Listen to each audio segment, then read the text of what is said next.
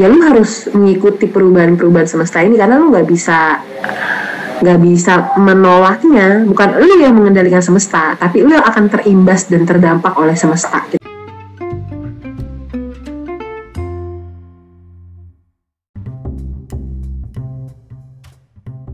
Oke, halo semua, selamat pagi. Karena ini lagi pagi hari, kita ambil videonya. Selamat datang di podcast kita Filsuf Abal bersama saya Dino dan Daniel. Halo Daniel. Halo bos. Apa Daniel baru sakit nih, Mbak Tita. Jadi mungkin karena terlalu lelah ngedit podcast ya, sampai bahasa gitu deh. Tapi udah sehat loh sekarang. Iya, udah sehat Nil ya sekarang Nil ya. Sehat dong. Kak sakit mahal bos sekarang bos. BPJS nggak ngaruh. Oh aduh. Jadi berjuta-juta ya keluarnya kemarin. Ah, Ya, semoga. dapat lebih lagi ya. Kita kali ini kedatangan teman dari Jakarta, namanya Tita. Halo Tita. Halo kakak Dino dan kakak Daniel. Daniel. Kita ini sangat sering ngisi berbagai macam forum ya, jadi kita makasih loh. Udah mau datang ke tempat kita yang abal-abal ini. Kita adalah seorang jurnalis independen ya sekarang ya, Mbak Tita ya. Nah, sekarang freelance dulu Freelance. em, karena baru resign. Yeay, Baru di masa resign, pandemi. luar biasa, greget sekali ya. Tapi kali ini kita akan lebih banyak ngulik eh, Tita dari aspek zodiak atau horoskop nanti Mbak Tita akan cerita karena selain seorang jurnalis, Tita juga punya minat dalam dunia zodiak ya, Tit ya. Makanya kita mau Pecandu, bilang aja pecandu deh gue. Oh ya pecandu ya. Oh pecandu, sebutannya berarti Pecandu, pecandu nih ya. Iya, Iya. pecandu aja. Harus direhab dong kalau kelebihan berarti. Iya, makanya makanya diukur dulu nih, ini udah udah udah eh, bahaya atau belum nih tingkat kecanduannya kan candu itu ada banyak yang hal yang positif dong, nggak perlu Oh, iya. direhab ya dong. Berarti kalau mau masuk ke di sini udah jadi pengedar dong ini kak. Eh, Iya betul makanya itu emang emang tujuan saya ini bandar sebenarnya bandar Tit, tadi kan aku jelasinnya kamu backgroundnya jurnalis sama seorang pecandu zodiak ya. Mau ditambahin nggak nih backgroundmu nih? Atau udah cukup? cukup cukup cukup cukup Atau ada aspek kehidupanmu yang lainnya? Banyak loh Eh, kawan. eh, enggak, enggak, enggak, ngapain, ngapain, ap- emang mesti dibacain CV-nya ya? Banyak CV itu sekitar 10 lembar loh, nanti kalian juga Waduh, bisa sombong, Founder founder Mosi. sombong banget ya. Aduh, terus gimana gimana? Eh, itu, itu aja cukup. Ah, oh ya kalau yang Mosi tadi terlanjur disebut bener juga. Iya. Iya, Ya iya, iya. sih, eh, karena resign, karena memutuskan pengen coba-coba mm, mengembangkan platform baru. Karena mikirnya eh, aku gue lima tahun jadi wartawan dan wartawan media cetak ya teman-teman. Hmm. Itu sangat baby boomers gitu. eh, pikiran gue juga jadinya boomers dan aku merasa hidup di dalam apa istilahnya kerangkeng dan tidak bersentuhan dengan Gimana? perubahan digital gitu loh. No. Nah, aku takut aja kalau aku kayak terlalu terlalu nyaman dengan itu kan sangat ini ya, sangat stabil, sangat intelek ya gitu. Takutnya ke kenyamanan itu akan membuat aku jadi tercerabut dari apa yang terjadi saat ini. Asik gaya banget gak sih? Wow. Agak-agak agak-agak filsuf tapi emang abal-abal juga gue jadi setara. Eh kalau sama baby boomers biasanya kalau menyampaikan pendapat ada mohon izinnya. Mohon izin. Mohon izin. Iya, iya, iya, iya, iya dan iya dan dan itu terbawa sama saat ini. Jadi eh, beberapa teman-teman di eh, apa organisasi profesi suka nge, nge- ngecandain aku kamu loh masih muda. Tapi kalau ngechat mau izin mas mau izin Iya, kak mohon mau izin izin, pak mohon mau izin mbak gitu. ya kayak ya di kantor. Yang dulu mohon izin mohon izin mulu kayaknya. Terus habis itu mohon izin juga kalau ketemu kalau ketemu pejabat-pejabat pemerintah lo itu sering banget kayak gitu Itu pasti. jadi kebawa kebawa banget. Oke, Kak. Anyway, eh, zodiak itu sebenarnya apa sih, Kak? Tara, tara. Ayo langsung karena nih, ini to the point nih, langsung nih. karena ini adalah eh, sesi yang akhirnya teman-teman yang menon- yang akan mendengarkan terima kasih kalau ber- berkenan mendengarkan. Jadi ini ceritanya adalah Apa? saya pengen berbagi iya, iya. kesaksian candu saya, ya kan? Hmm, hmm. Kecanduan, Tadi per- kecanduannya. kecanduan ini. Jadi pertama ternyata ditanya oleh Daniel tadi apa itu zodiak? Hmm? Apa ya zodiak? Lu juga kadang bingung terlalu filsuf banget pertanyaannya. Jadi kan filsuf, ini kan filsuf. Walaupun sebenarnya- ya. Walaupun ini sebenarnya nggak abal-abal. Filsuf itu yang lain-lain juga awalnya karena kerja mereka abal-abal semua cuman ngelamun-ngelamun tau-tau ada karya gitu jahat ya gue. Jadi kita balik lagi. Zodiak itu tuh awalnya dari kata zodiac yang bener gak sih bacanya? Gue sosokan Inggris tak salah lagi zodiac yang pakai C bukan zodiak yang pakai K. Bedanya Iya, iya, iya. Zodiac, zodiac. ternyata ternyata gak ini ya gak, gak kontekstual perbedaannya. Nggak tapi maksudnya kata dasar awalnya itu adalah zodiacus zodiacus tulisannya. Nah itu artinya lingkaran. Ini emang aneh ya lingkaran hewan. Hmm. jadi memang zodiak itu eh, secara dasar eh, etimologinya itu ingin menunjukkan lingkaran yang diisi dalam lingkaran itu adalah hewan-hewan. Nah ini tuh ternyata ingin menggambarkan ini adalah sebuah setahu gue terus tahu sih siapa ya beberapa buku yang gue baca tapi kalau gue sebutin ntar banyak ya ada beberapa sih itu dikirimin teman gue juga nah itu eh, itu adalah salah satu bentuk atau cara mengukur ilmu pergeseran eh, apa namanya pergeseran alam semesta gitu loh Eh, kayak planet-planet pergeseran kayak gitu-gitu sebenarnya ya teman-teman Hmm, hmm, hmm. Mhm. tapi mereka kan pada zaman itu di Babilonia itu memakai apa ya istilahnya padanan simbol berupa hewan-hewan itu tadi karena hewan itu kan juga mencerminkan eh, karakter salah satu karakter-karakter yang hidup di dalam dunia ini ya di bumi ini ya. jadi Ah. itu dipakai as a symbol sebenarnya jadi itu tuh memang ingin mengukur perubahan posisi benda-benda benda-benda alam semesta ini gitu loh pergeser pergeseran planet-planet itu terus yang paling penting meng- me- mereka mengukur eh, dan melihat perubahan perubahan eh, apa istilahnya apa matahari perubahan matahari di angkasa kan apa sih istilahnya dulu bukan gravitasi ya gravitasi kan Rasi. kalau bumi Eh, mengitiri sih? matahari yang mataharinya sendiri itu loh Eh, itu. rotasi ya itu Eh. enggak ya ya Iya kan? kan kita abal-abal banget sih kita nih Rotasi, ya?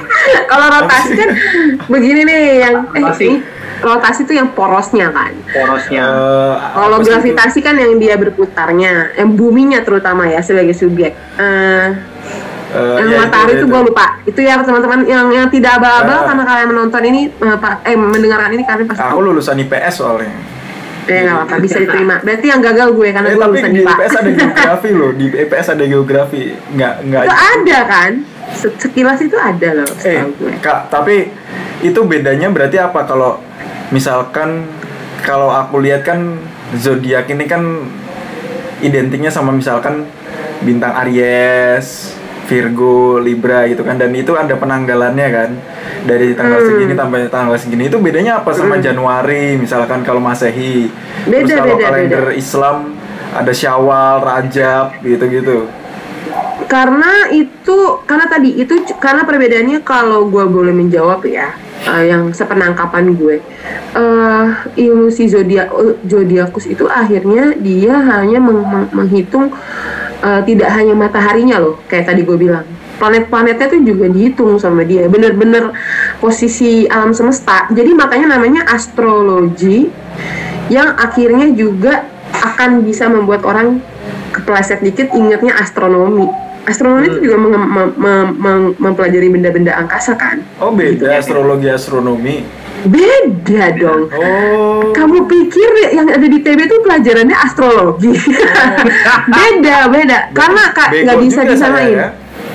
Karena gini, astrologinya itu menambahkan unsur mitologinya tadi dengan adanya lambang itu, terus ada hewan-hewan itu eh, untuk untuk untuk mereka bisa ini ya bisa mengidentifikasi gitu ya proses-proses itu fase-fase itu Eh, beda kalau astronomi yang benar-benar mempelajari karakteristik ah, benda angkasanya Hmm. ya kalau karakternya Venus tuh demikian Ah. Uh, dan dan dan astronomi bisa lebih luas sampai impactnya kepada bumi ya dari sisi ilmiah dan uh, sisi-sisi lainnya gitu ya Ah. mempelajari benda-benda di angkasa dan gitu ya. dan itu tidak ba- dan instrumen mitologi tadi mitos-mitos tadi itu hanyalah bagi sebagai bukan bukan tambahan ilmu pokok justru. Jadi cuman sebatas uh, secondary atau tersier gitu uh, dari sekes, kese, kesekian dari semua ilmu yang mereka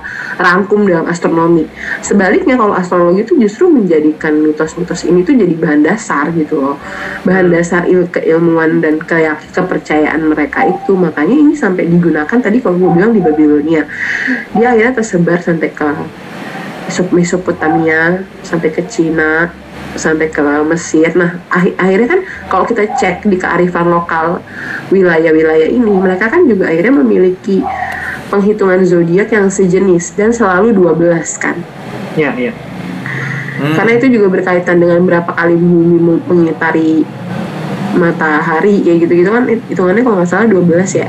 Nah, itu tuh berpengaruh tuh di situ gitu. Hmm. Karena apa? Karena karena fond, jadi kita lihat perbedaan fondasinya ya astronomi menggunakan fondasi keilmiah keilmiahan dari benda-benda di angkasa. Secara real astrologi lebih berat pada uh, bagaimana mereka penafsirannya penafsirannya penafsirannya mitologinya. Bukan sekadar melihat pergeserannya. Jadi memang kenapa pada akhirnya astronomi tidak bisa di astrologi tidak bisa dimasukkan sebagai part of tech, ilmu teknik ya karena fondasinya aja tafsiran. Jatuhnya malah lebih lebih cocok masuk ilmu filsafat bu daripada masuk teknik masuk sekolah teknik gitu kan. Karena ya ini nggak nyambung. Yang satu teknik yang satu lebih ke imajinatif gitu.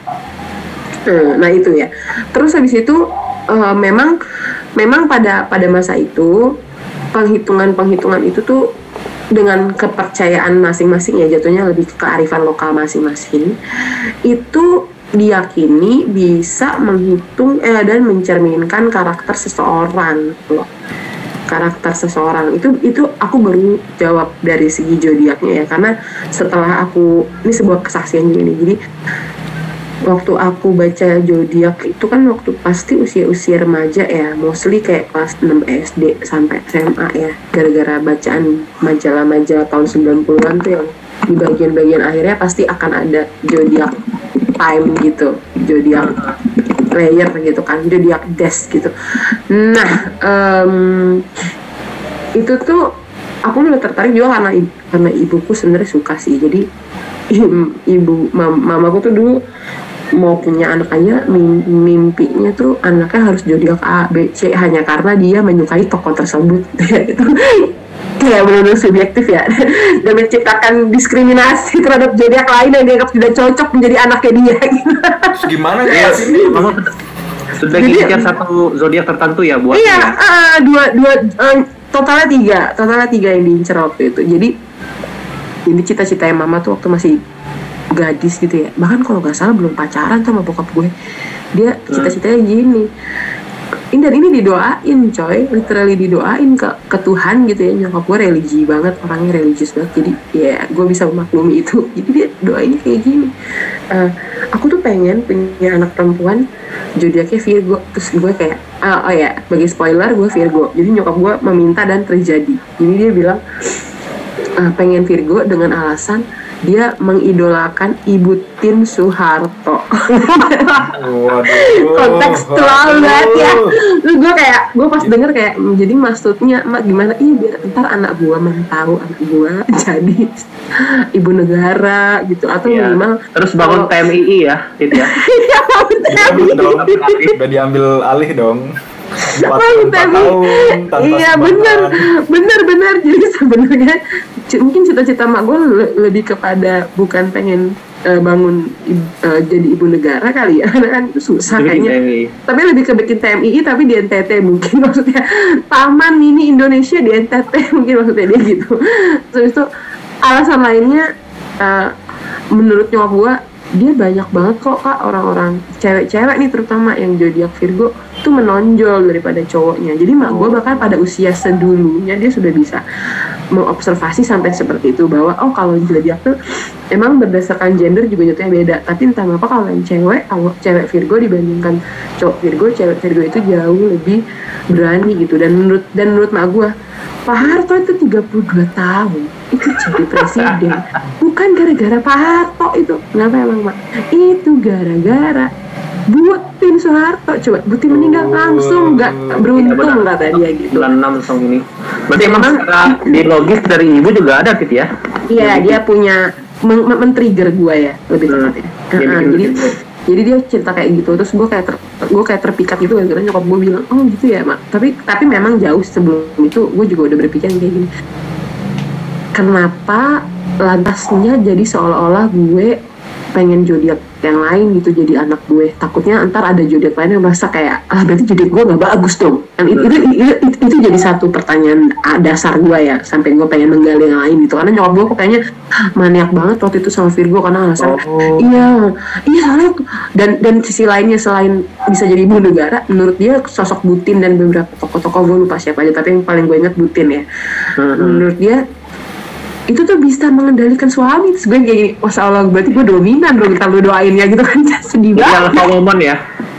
iya terus kan gue kayak ah, alpha woman amat gitu. Mak gue cita-citanya gitu kan. Terus habis itu dua lagi nih sebagai ya, sebagai tambahan betapa diskriminatifnya nyokap gue pada masa itu gitu ya. Yang pertanyaan kedua tuh Aries gitu kan. Terus gue nanya Hmm, hmm. Ariesnya apa? Cewek juga mintanya dan dapat adik gue. Adik gue Aries. Wow, gila ya. Mantap nanya. hitungan orang tuamu ya. Eh, eh, gue gue gue sampai Iya. Hmm. wah mak gue kok bisa ya dan, dan itu dia bilang itu udah mama doain sebelum pacaran sih jadi emang udah didengerin Itu aja gimana gitu. ngepasinnya? itu nggak ngepas pak itu itu kayaknya emang udah udah Takdir. sa- salah nyebut kayak istilahnya lu lagi ngomong malaikat lewat gitu kayaknya jadi ya udah kejadian Langsung ya, tapi "Eh, apa tadi gitu kan? Oh, iya, tapi kamu apa ini- ntar gua catat nih. Ya pas oke gitu. Tapi kan Unik namanya soalnya, orang gitu. ya. nggak bisa semuanya didapat ya. Jadi itu ada dua tadi ya. Udah cewek dua cewek cita-citanya satu cowok satu Ah. cowok. Nah ini yang nggak dapet karena anaknya kan cuma dua cewek. Iya. dapet betul. cowok apa nih gitu. Iya gue pengen banget dah punya anak tuh cowok. Zodiaknya Gemini katanya gitu. Ah, kenapa emang? Soalnya kalau Gemini banyak yang jadi presiden kak. Kayak gue konkret ini konkret. Kayaknya zodiak lain tertutup pintunya ya buat sukses ya. iya terus kata dia kenapa? Karena cuman karena eh, pertama sih omnya dia omnya mamaku tuh kan juga pernah jadi duta besar gitu kan. Terus dia kayak mengidolakan pamannya banget dan pamannya Gemini. Terus dia nambahin terus Soekarno juga Gemini. Terus Soeharto juga Gemini. Terus gua juga ngecek oh iya Jokowi juga Gemini. Terus gue Gemini, ngecek lagi SBY Virgo SBY Virgo Kenal lah ya. SBY Virgo. Makanya dia eh, eh tapi makanya coba perhatiin SBY tetap aja dikontrolnya sama istrinya. Karena emang dia nggak alpha. Virgo man is not alpha gitu ya pokoknya. Lanjut lagi. Tadi kan kamu cerita Menarik ya, menarik ya. Nah, itu berarti kan soal bagaimana eh, apa namanya uh, zodiak itu punya pengaruh terhadap karakter ya. Tadi kamu sempat nyinggung itu ya.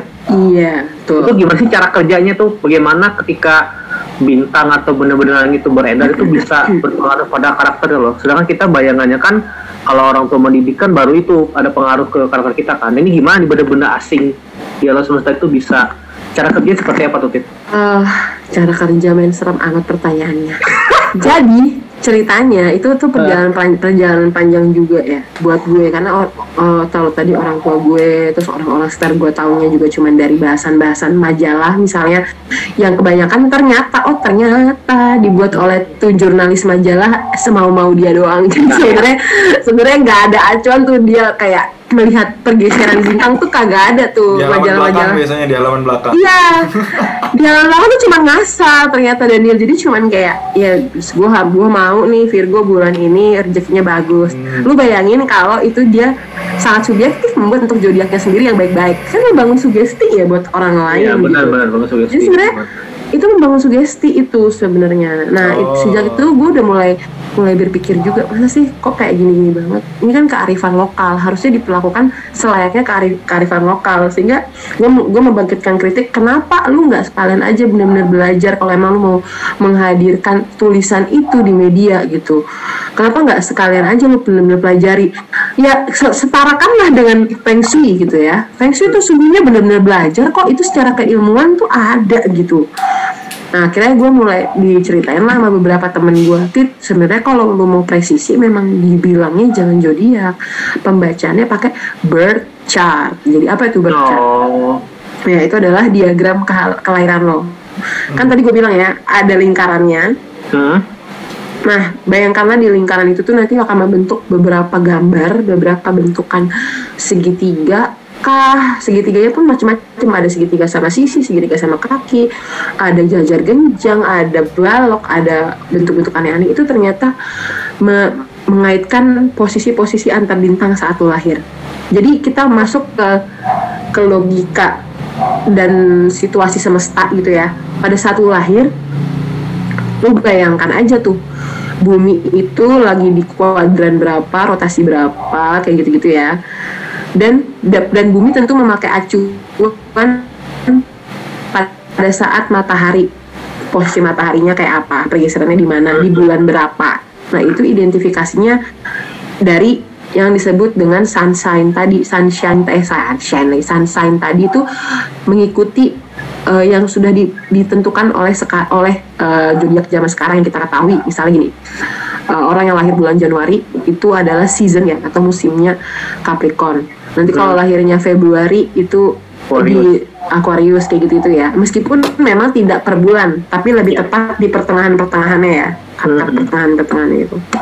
Jadi ini menjawab juga tadi pertanyaan Daniel kenapa beda sama penanggalan kalender ya beda gitu kan. Hmm. Uh, karena mereka uh, punya punya hitungannya kan dari dari ininya dari apa sih istilahnya tuh um, setahu gua kalender itu kan dibuatnya juga melalui beberapa perubahan penanggalan dari beberapa wilayah ya. ya. Artinya memang kalender itu tuh hadir sebagai kesepakatan kesepakatan umum gitu loh. Sementara zodiak itu lahir dari kearifan lokal dari dari uh, pembacaan dan hitungan tiap orang. Jadi sebenarnya kalau kita mau mempelajari zodiak-zodiak lain itu juga bisa zodiak Cina itu beda lagi. Tapi mereka selalu 12 karena patokannya itu. Hmm. Per, ma, ma, patokannya itu di ma, perputaran pas mataharinya itu itu kan uh, memang memakan waktu per 12 kan. Nah, tapi kita perlu bayangkan bahwa ketika lo lahir itu bukan hanya matahari yang berperan gitu. Ada planet-planet lain yang juga tetap ada dan eksis di situ. Dan mereka ternyata tidak diam saja menurut berchart. Nah berchart ini juga peninggalan specifically ya. Specifically itu dari Babilonia. Karena itu menjadi alat ukur ya. Yang cukup populer gitu di kalangan orang-orang terutama di luar negeri sih yang mendalami astrologi dan bahkan menjadi astrologis. Saya jadi pakai IST itu benar-benar benar ada gitu. Iya, ada pakarnya ya. Ada pakarnya gitu. Nah, itu uh, apa namanya? Ya, akhirnya ya membuat astrologi itu jadi jadi jadi populer juga untuk orang-orang yang memang mau mempelajari dan belajar dari si astrologisnya itu karena mereka bisa karena memang setiap kali semesta itu bergeser gitu ya berubah itu kita juga harus berubah gitu ada ada akan ada akan ada event-event di dunia ini dan itu setelah dibaca pola-polanya oleh orang-orang zaman dulu.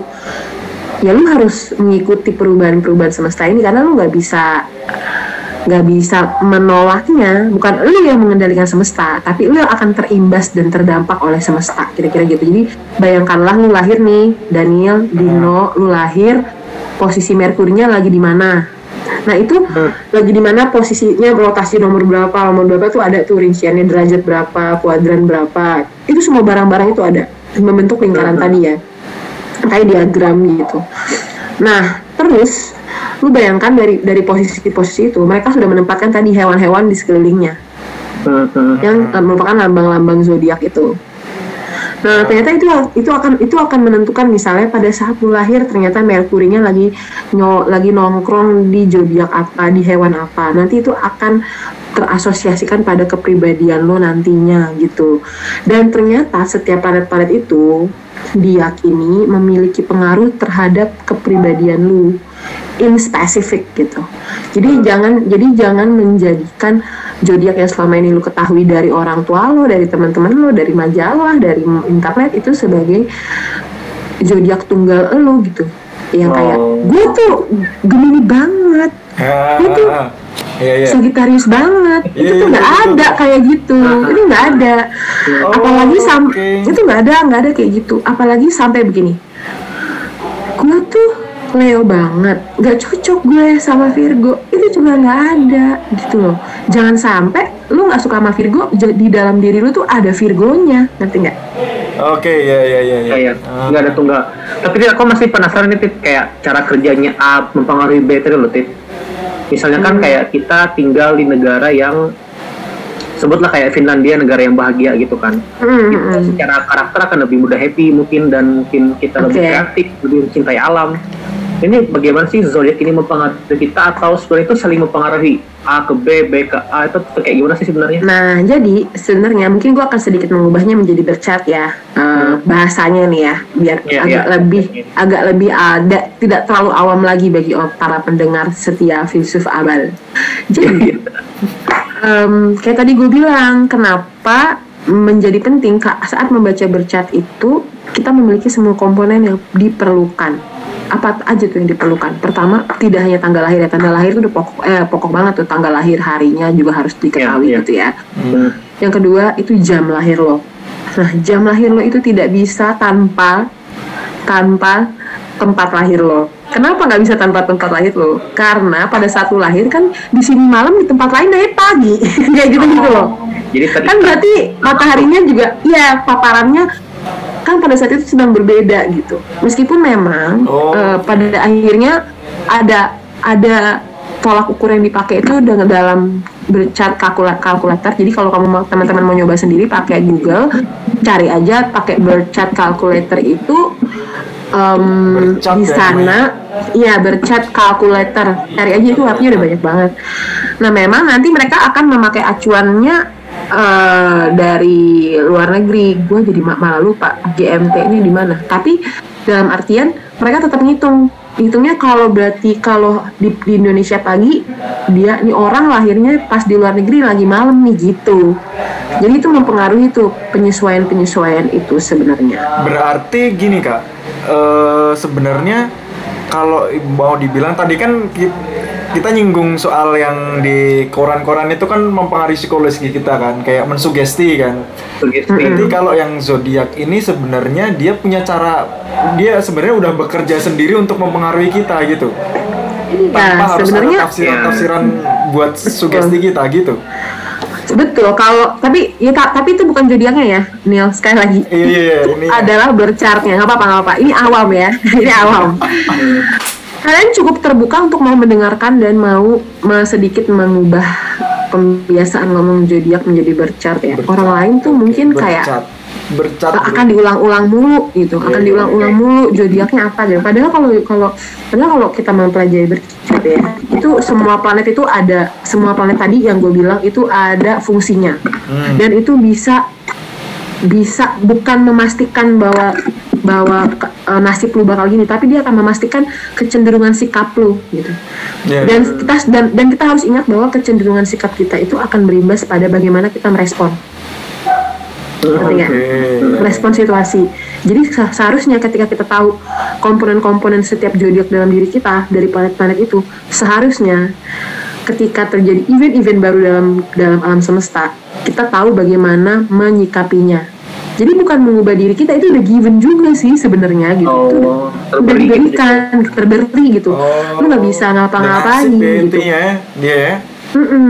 Jadi lu yang harus mengik- jadi memang rule-nya lu yang harus ngikutin semesta Oh, gue bisa kasih contoh kalau di Instagram misalnya teman-teman coba deh cek aja ada nama Instagramnya salah satu yang cukup favorit buat gue tuh at moon omes moon omens moon omens moon o moon nomens gitu moon. Pokoknya moon ya depannya sing kecil bulan gitu. Hmm. itu update banget dan benar-benar visualnya bagus. Dia updating eh, bagaimana perubahan setiap perubahan perubahan yang terjadi di alam semesta. Let's say begini.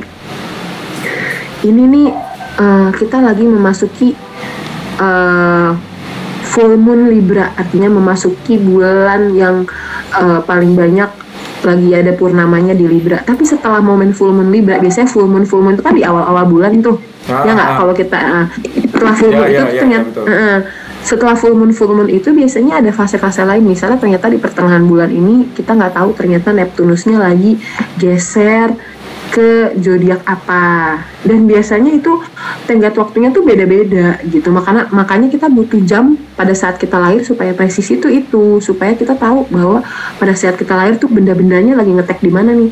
Karena bisa aja dalam hitungan jam atau bahkan dalam hitungan beberapa minggu, beberapa bulan tuh mereka geser, geser, geser, geser. Nah, kegeser-geseran ini nih pada beberapa titik itu uh, mereka bisa bisa berada dalam posisi satu garis lurus yang sama. Jadi hmm. kamu bayangkan setiap planet-planet planet-planet itu kan kita ketahui ya mereka punya hmm, gaya rotasi dan fase fase rotasi yang berbeda-beda. Ada yang lama banget, ada yang singkat banget. Istilah ada yang gesit banget muter, ada yang lama banget muternya gitu, muter muter matahari ada yang lama. Nah, kalian pernah nggak membayangkan ketika di, di, di tengah ketidakteraturan mereka itu ada satu momen mereka ngumpul semua jadi satu garis lurus. Hmm. Jadi kayak baris berbaris gitu. Aku udah tahu namanya, yang muter-muter itu revolusi. Bener kan? Iya, iya betul. Nah, itu ya. Setelah berapa menit ya? Tapi kalian bayangin deh, kalau itu planet-planet itu akhirnya satu ternyata ini sebagai barang bukti aja sih. Ternyata sewaktu itu planet-planet semua mengumpul jadi satu dan berbaris, itu memang terjadi event-event aneh di bumi gitu. Kayak perang dunia pertama, oh. perang dunia kedua, dan yang terakhir adalah pandemi COVID-19. Jadi gue kayak oh. gokil dong. Berarti ke depannya juga bisa banyak ya sebenarnya kecenderungan kecenderungan iya, event tertentu kecenderungan kecenderungan event tertentu gitu. Bahkan kalau di luar negeri ya itu benar-benar dipakai sampai ke politik sih. Jadi Wih, kayak iya. jadi kayak kayak misalnya pernikahan oh, ya. masuk ya Oh kalau itu masih skala Indonesia ya receh oh, ya, nggak tingkat nggak tingkat global gitu sombong. Jadi kalau cuma bisa masuk RCTI nggak usah sombong. Kalau udah di videoin jadi Netflix baru gue tonton deh boleh. Tujuh juta subscriber katanya. Iya cuma segitu doang mah nggak penting kalau buat gue sombong. Nah um, okay. jadi si momen-momen itu tuh bisa bisa bisa dipakai juga dalam situasi-situasi politik yang punya skala cukup besar ya. Hmm sebagai contoh gue pernah kemarin ngecek waktu pilpres AS itu ternyata pada saat pilpres AS itu planet Merkuri itu adalah planet yang diasosiasikan sebagai pembentuk karakter komunikasi dan karakter intelektual lo. Jadi bagaimana lo belajar, bagaimana lo berkomunikasi itu ditentukan oleh planet ini, gitu ya.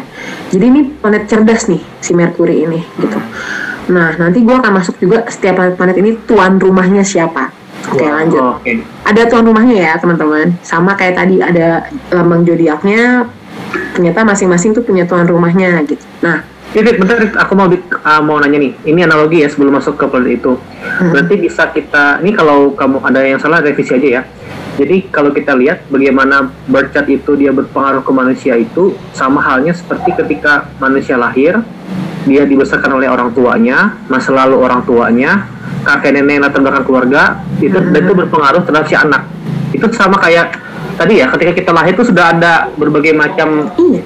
titik kayak gitu ya kurang lebih ya iya, kerja. Iya, iya, uh, bahwa um, memang lu lahir itu tidak ter, tidak terlepas dari kondisi-kondisi semesta itu mungkin selama ini kita taunya mungkin kalau yeah, dalam yeah. dalam ilmu ke kejiwaan psikologi ya diasosiasikannya bisa kayak yang tadi Dino bilang gitu dan itu bahkan ada hitungan secara genetiknya juga kan kecenderungan yeah, yeah. saraf dan dan kerentanan-kerentanan yang dimiliki oleh satu uh, anak karena hmm. faktor genetik misalnya itu kan juga banyak ya kayak banyak juga permasalahan-permasalahan kejiwaan mental itu kan juga karena faktor genetik kan juga banyak gitu ya hmm. uh, nah itu nah itu itu mungkin secara biologis bisa kita jawab. Tapi kan lebih sulit untuk bisa menerawang atau apa namanya menerawang dan menerjemahkan alam semesta ketika lu lahir gitu kan. Oh. yang ya itu yang membuat gue sangat tertarik ya pada zodiak ini teman-teman. Karena itu tadi kenapa bisa sampai begitu gitu. Sangat berpengaruh nyinggung, uh, nyinggung dikit soal ini ya tadi Merkuri kan. Hmm. nah di Merkuri itu pada saat dia lagi pilpres AS ternyata pada saat menjelang vote itu itu sudah memasuki momentum Mercury in Libra karena tadi Mercury itu adalah uh, planet yang mempengaruhi komunikasi dan intelektualitas mm-hmm. ternyata itu dimasukin oleh Libra dan sebagai spoiler Libra bukanlah tuan rumahnya Mercury Mercury Artinya? itu rumah Mercury itu rumahnya Virgo sama Gemini Hmm. Artinya yang yang dapat pas lahir Merkurinya Merkurinya lagi di Virgo dan Gemini lu tenang-tenang aja deh aman-aman aja karena lu nggak ada halangan dalam berkomunikasi sama orang Hmm, iya, yang iya. kedua lu juga cenderung pembelajar gitu. Lo, lo emang kepo aja orangnya pengen tahu mulu nih. Pokoknya dan dan dan cara hanya saja memiliki perbedaan karakter sesuai dengan karakter zodiaknya masing-masing. Misalnya kalau Mercury in Gemini itu lebih persuasif orangnya lebih memikat. Jadi kalau orang melihat mereka belum ngomong aja udah suka gitu. Iya, dan iya. mereka dan mereka lebih suka menjem- menjemput bola gitu. Maksud menjemput bola tuh maksudnya mereka tuh suka banget orang tuh kalau ngelihat mereka tuh eh, mereka duluan yang serang yang yang datang serang lagi datang approach itu bisa gitu. Tapi kalau misalnya Vir, apa Virgonya di, Mer, di Merkuri.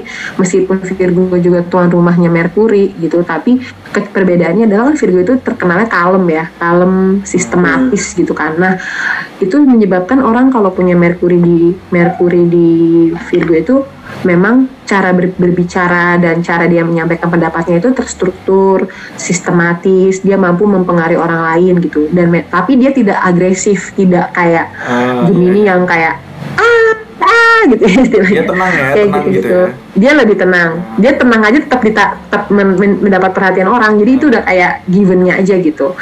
Nah, it- nah, ke- ketika itu ditempatkan tidak oleh dua dua tuan rumah aslinya, tapi justru la- lagi ada Libra di situ, tentu mau nggak mau si Mercury ini akan mengambil karakter si Libra.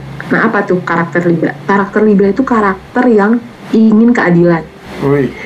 Dan cenderung dominan karena Libra itu kan cardinal signs. Nanti aku akan masuk ke pembagian zodiak zodiak Ah, sabar nih. Itu cardinal signs kan. Jadi memang Libra tuh born to be leader, pengen mimpin, pengen ngerul gitu. Hmm. Tapi dengan ka- dengan nilai-nilai keadilan dan dan itu ada astrologi yang udah langsung men- menerawang bilang gini, kondisi ini akan membuat chaos kayak karena Mercury in Libra. Bukan Mercury in Virgo atau Mercury in Gemini. Posisinya dia lagi geser ke Libra. Kondisi ini nanti akan menimbulkan komunikasi ini akan sedikit timpang. Dalam artian bukan mispersepsi atau miskomunikasi tapi akan ada pihak yang lebih mendominasi komunikasi dengan menyebut bahwa ini ini ini tidak adil. Jadi kata kuncinya gitu. Ini tidak adil jadi dia langsung bilang nanti pasti ada nih yang mengatakan bahwa hasil dari pilpres ini nggak sah, nggak adil, nggak bener. Dan terbukti waktu itu waktu pilpres AS kemarin kan Donald Trump gila-gilaan banget Iya, tuh iya. mengatakan bahwa ini nggak adil. Emang sih orang pada mengasosiasikannya ini konsultan politiknya sama ya sama sama Prabowo Subianto di Indonesia 2019 gitu. Tapi kan sebenarnya yang seharusnya kita lihat kan sebenarnya bukan di situ ya, lebih ke Hmm. Pada akhirnya gue melihatnya bahwa oh iya ini memang pada saat momennya si Mer- Mer- Mercury in Libra. Jadi memang dia ini uh, punya kecenderungan seperti itu gitu menjadikan keadilan itu seolah-olah sebagai kata kunci yang bisa dia masukkan untuk mendobrak sesuatu, mengkomunikas mengkomunikasikan sesuatu. Itu baru contoh Libra ya. Belum contoh yang lainnya nih di, no- di. Daniel. Yang lain-lain tuh juga banyak. Per zodiak tuh beda-beda. Kalau misalnya Mercury in Aquarius misal eh Mer- Mercury in Aries misalnya ya jatuhnya jadi lebih apa istilahnya?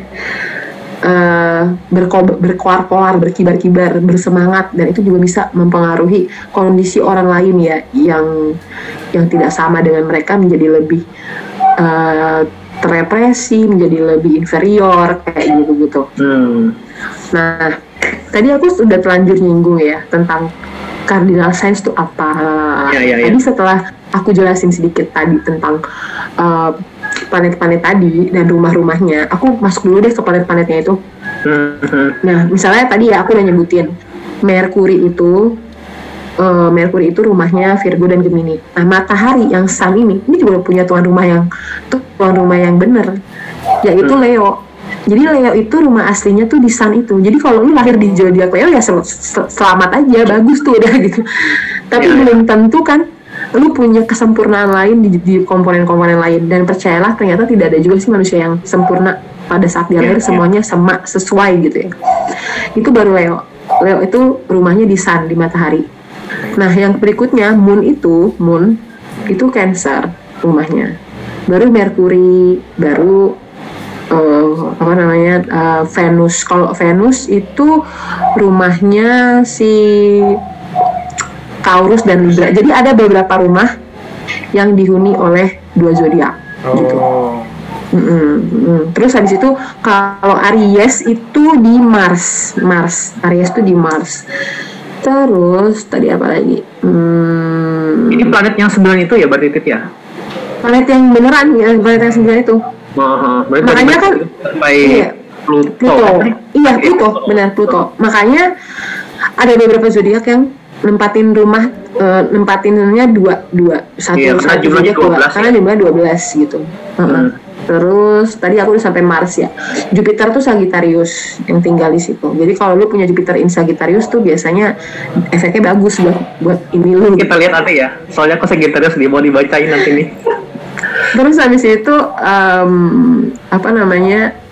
Plutonya tuh kalau kalau Pluto tuh di Scorpio, Pluto di Scorpio. Malah belakang gitu ya. Terus ada aku aku malah jadi agak-agak lupa karena suka kebalik-balik. Uranus, Saturnus, Neptunus itu eh, planetnya tuh eh, Capricorn, terus Aquarius tuh di Uranus, ya Uranus. Nah Neptunus ini nih Pisces, Neptunus tuh Pisces Hmm. gitu. Jadi eh, bisa bisa kebayang ya setiap Iya, iya. planet itu punya ininya. Sebenarnya itu emang aslinya. Ya memang memang sih lebih enak kalau ngomongin zodiak tuh lu lihat visualnya teman-teman. Karena visual itu sangat mempengaruhi apa namanya Imajinasi. eh, imajinasi dan memang ilmu birth chart ini pada akhirnya itu memiliki nilai yang lebih karena ada grafis-grafis dan sangat saintifik tadi gitu benar-benar ngeliatin dia- diagramnya rotasinya bagannya gitu oh ya tadi Saturnus Capricorn ya supaya jangan kebalik. Saturnus Capricorn rumahnya Capricorn itu Saturnus rumahnya Uranus itu Aquarius. Nah eh, Pisces tuh Neptunus. Dan Hmm. Pluto di Scorpio. Memang kira-kira gitu ya.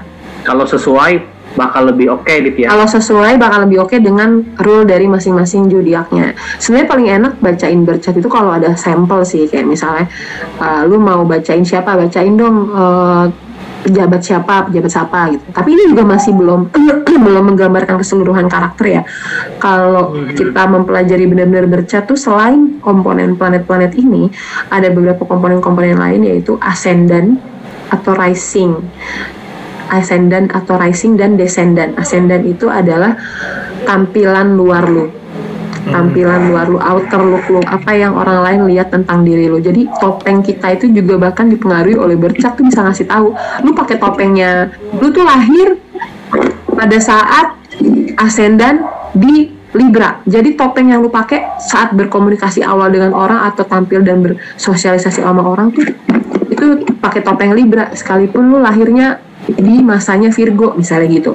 Jadi ini jadi ini akan akan akan sedikit bukan sedikit banyak banyak menggambarkan teori-teori yang kita pelajari bahkan dalam ilmu psikologi gitu loh bahwa orang itu kan terbagi antara basic traits-nya, karakter dasarnya, lalu topeng yang dia pakai keluar itu kan kata Sigmund Freud gitu ya manusia Iya, iya, punya iya. Hmm. punya topeng Alter yang dia pakai ego alter gitu. ego ego gitu kan ini kan ada ada topeng yang lu pakai keluar kayak self defense lu aja gitu kan Hmm. terus ada juga sisi terdalam lu yang kayak gunung es yang orang lain nggak tahu tapi itu terjadi dan ada gitu dan lu melakukan itu gitu nah itulah itulah moon jadi memang paling ideal untuk menceritakan tentang birth chart paling dasar instead of menjelaskan semua planet yang tadi gue jelasin Iya, iya.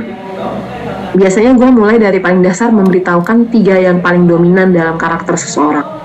Yang tadi sun-nya, yang kedua moon-nya, karena moon itu kan efeknya di dalam diri lu ya. Dia hanya akan muncul dalam keadaan krisis atau saat lu stres gitu.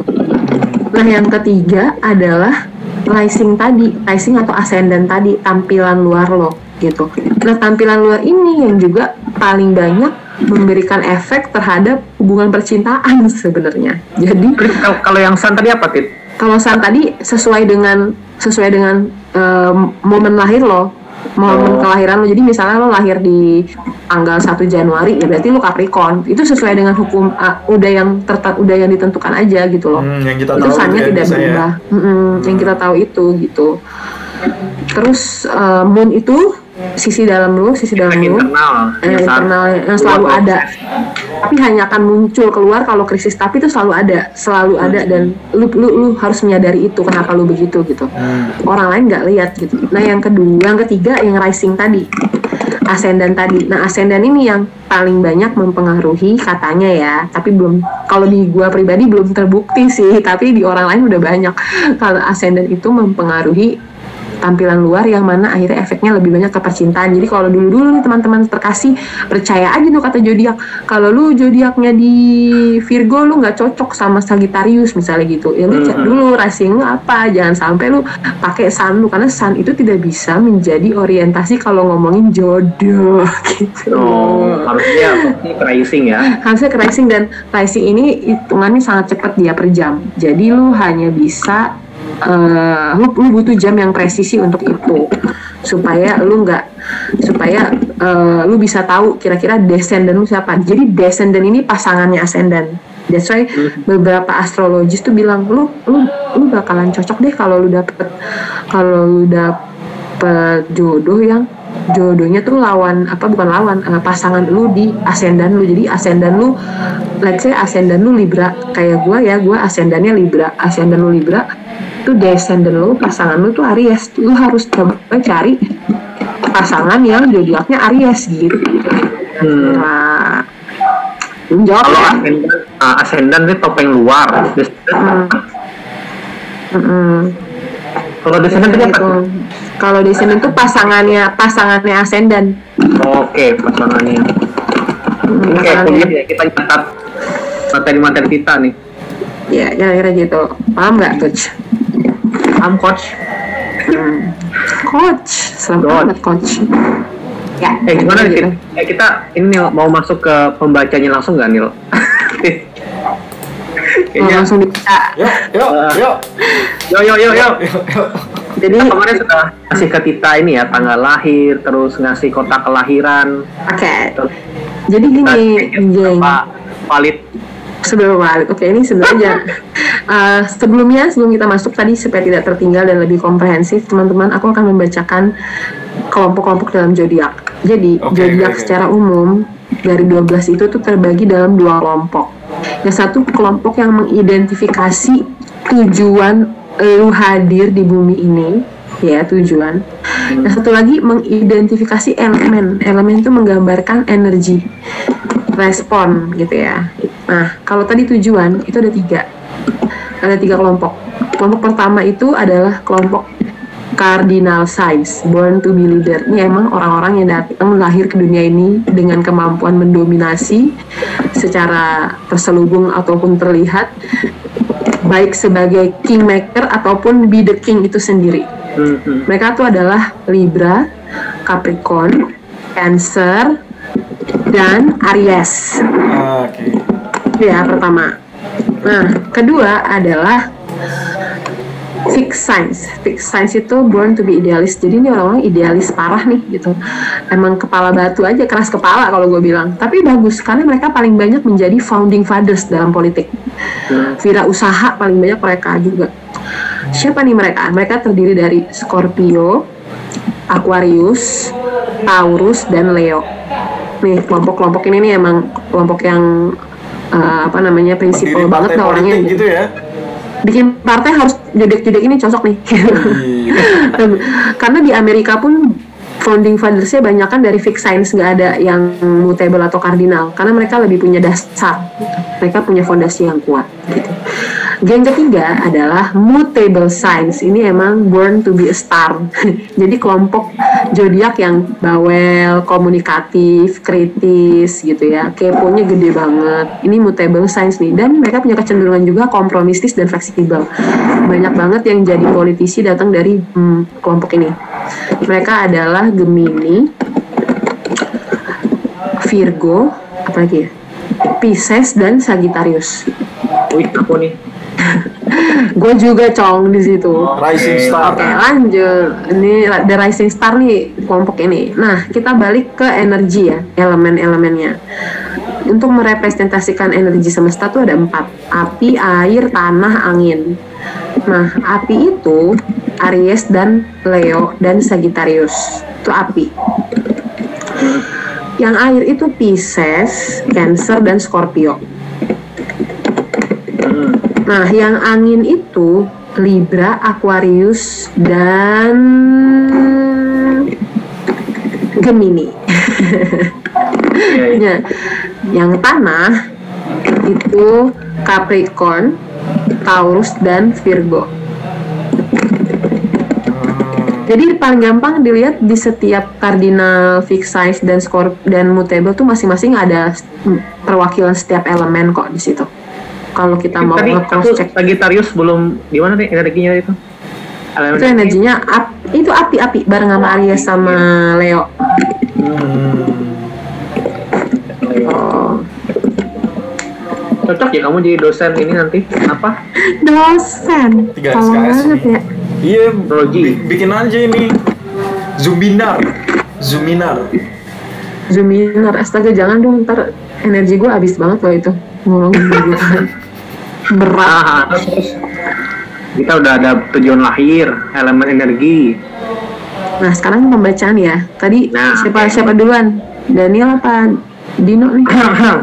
Gini aja ini nih eh, data. Sembilan tiga dulu deh. Sembilan tiga dulu deh. Jadi betul, yang, betul. Ya, ya, ya, yang yang yang yang yang yang yang tua dulu kita baca ya. Om om om. Yang om. La. 啦啦啦啦啦啦啦。